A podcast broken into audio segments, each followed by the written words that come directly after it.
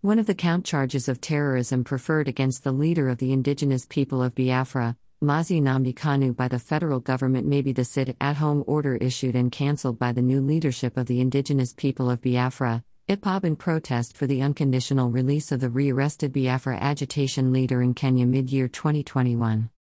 A signed amended count charges document made available by the lead defense lawyer to the detained Biafra leader, barrister Ifeanyi Ejiofor, indicated that Nnamdi Kanu issued a broadcast that threatened banks and other businesses in the southeastern states of Nigeria to close and refuse to open for business operations on a date the new count charge did not specify. Count 2 of the newly amended count charges of terrorism reads thus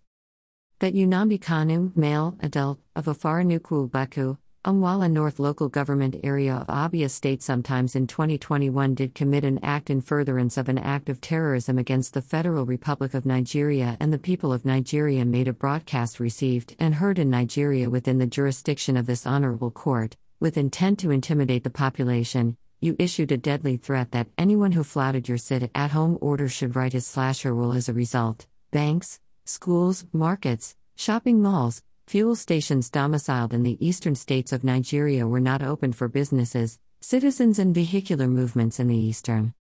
states of Nigeria were grounded within the jurisdiction of this honorable court, and you thereby committed an offense punishable under Section 1206 of the Terrorism Prevention Amendment Act, 2013 inches. It would be recalled that Nnamdi Kanu was presented before the public on June 28, 2021 after being rearrested by federal government on earlier date towards the last week of June 2021. Information gathered that Nnamdi Kanu had been under the custody of those who allegedly kidnapped or rearrested him in Kenya since the last week of May, 2021.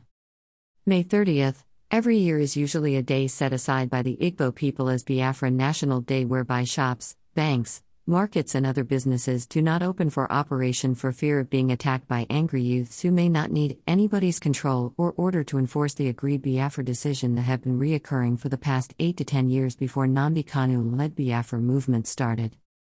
But May 30, 2021 being Sunday, a holy day, the Southeast states predominantly Christians set aside for worship or attend church, the annual sit at home formerly referred to as stay indoor was moved to Monday 31st, May 2021 there was high level compliance by residents in the southeastern states of Nigeria.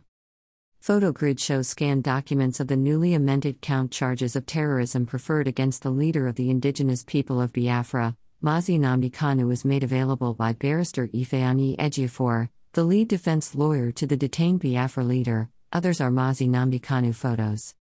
Nnamdi Kanu, who was earlier facing treasonable felony charges and granted bail by federal high court, fled the country when group of Nigeria soldiers he suspected were coming to kill him invaded his family home at Faranuku Ibeku in Abia State on a date in September 2017.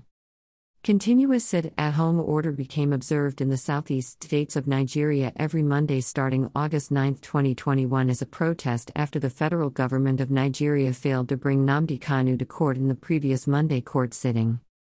IPOB issued the order in protest to free Nnamdi Kanu, who was already in the custody of Department of State Services, DSS, as at late June 2021. Kindly support our vision of building a community of 1 million pen soldiers whose successes will be judged based on positive development in the society. 8 new terrorism charges. FG holds Nnamdi Kanu responsible for sit at home order started while already in DSS custody January 18, 2022.